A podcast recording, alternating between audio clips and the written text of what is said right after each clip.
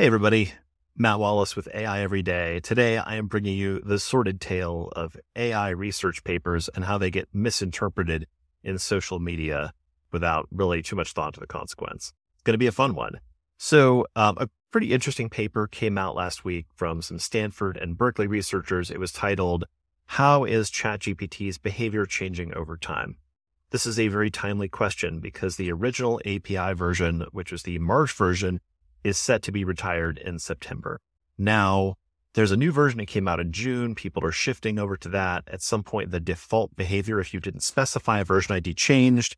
So I really like that the paper is asking this question because model behavior does change over time. And in fact, I would expect it to. Now, caveat here model behavior changes even not over time. What I mean is you can ask the same question to GPT many times and get many different answers the variance should be lower when the temperature is lower, but there's still variance. And so you can't count on deterministic behavior. This is not like programming when you expect literally that given identical conditions, identical code will execute in an identical way every single time. And in fact, entire branches of computer science dedicated to mathematically provable code go to the point of having things so that you can actually have code that can guarantee identical output for identical input. So when it comes to LLMs, obviously you expect much more variance.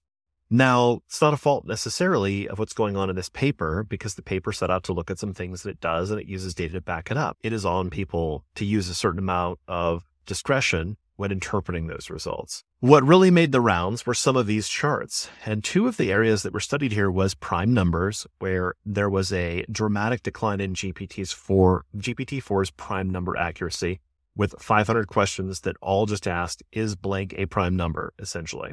It also showed a really dramatic decline in the efficacy of its code generation. GPT-3.5 going from 22 to 2 and GPT-4 going from 52 to 10 in terms of the number of times when given a code question, the outputted code would immediately run. Again, something is going on here that the paper makes crystal clear if you read the paper but if you are incautious about interpreting it or you're just reading a headline, you may not get the full story. And so let's dig in and take a little look at this.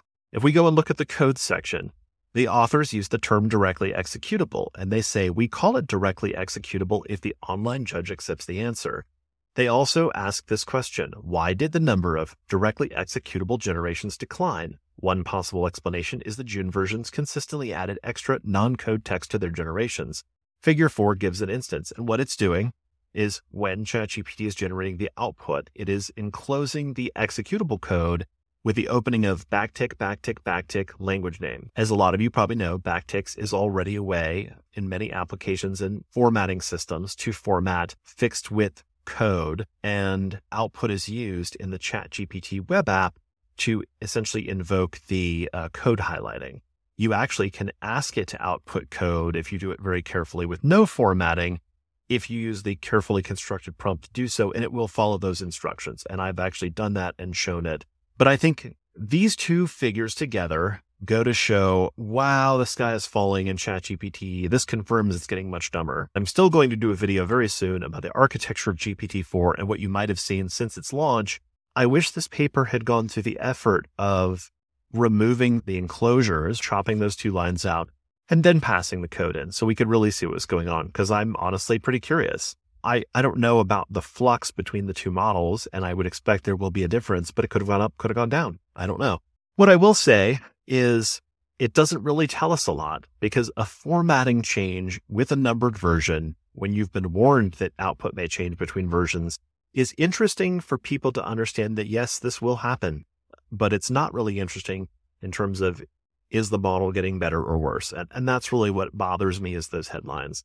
As far as the prime numbers go, I also felt like this was a little bit fishy because I didn't believe that I should see so much variance between the two versions. And so I actually ended up writing my own code. I took their exact questions from their Google Colab and I went and generated some solutions to the prime problem. And this is what I got. And you can see here I had, in general, much better results. With their GPT 3.5, they had very poor results from the March model. pretty great results from the June model. I had great results from both. In fact, the March GPT-3.5 was the most accurate in my tests. And with 3.5 in the June version, still very close to 100%. In my graph, you probably can't even see that there's a difference, but it did actually make one or two mistakes versus, I think, zero for the March model. So then you look at the GPT-4 model. Again, I had over 90% accuracy, even in the March model. And then which is actually slightly lower than theirs. But then I went and tested the June model, and again, much more consistent. So I got a decline. So that matches what they saw in the paper results, but my decline was a much smaller decline. Now, why is that? And this gets back into something that really deserves a lot of discussion. Two things that I did here that were different. The first is I passed it a system message where I said, You are an expert mathematician and careful reasoner that produces highly accurate results. And the second is I use temperature zero. It did say in the data that accompanied the paper that they used temperature 0.1. I think that's a bit of a mismatch for the use case because clearly, if you're asking is a number a prime number, there's only one correct answer. And since temperature is a way of saying how deterministic it should be versus creative, I don't think you want creativity. And so I think my improved results are essentially a result of those two changes using temperature zero, giving it a system prompt that instructed it to be a careful reasoner and an expert mathematician. So, with these things in mind, you have to question the premise that GPT 4 is getting dumber. Now, there have been a lot of things written recently about the architecture of GPT 4 and its potential move to what they call a mixture of experts model.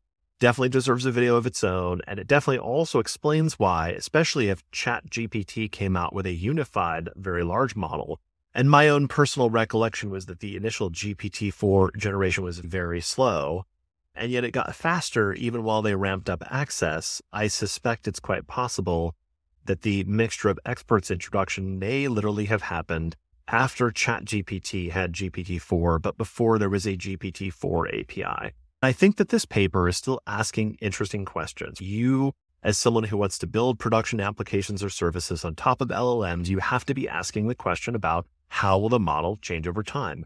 So suffice it to say, I think there's a bit of a cautionary tale here, which is if you're seeing headlines like GPT-4 gets stubborn over time, shocking research, you really have to go and dig in because I saw a lot of those headlines and I think they ended up deceiving a lot of people and leaving people with an incorrect impression that they probably shouldn't have had. There are still interesting things here. There still is, as we see from even my own prime number tests, I see a decline in the number of times that it correctly gets the prime number going from the March model to the June model. But the numbers vary so wildly. And so drawing instantaneous, shocking headline conclusions is probably unwise and probably makes sense for people to take certain things with a grain of salt until they understand the nature of the tests and the conditions and the results. And I think really dramatically, the treatment of code here. If you liked this content, please give me a like, uh, subscribe, follow me because I'm looking forward to bringing you more and appreciate all the comments and encouragement. And like I said on the last video, before I, I got this bee in my bonnet, I will be talking about the GPT-4 architecture, information floating around, and the mixture of experts models soon.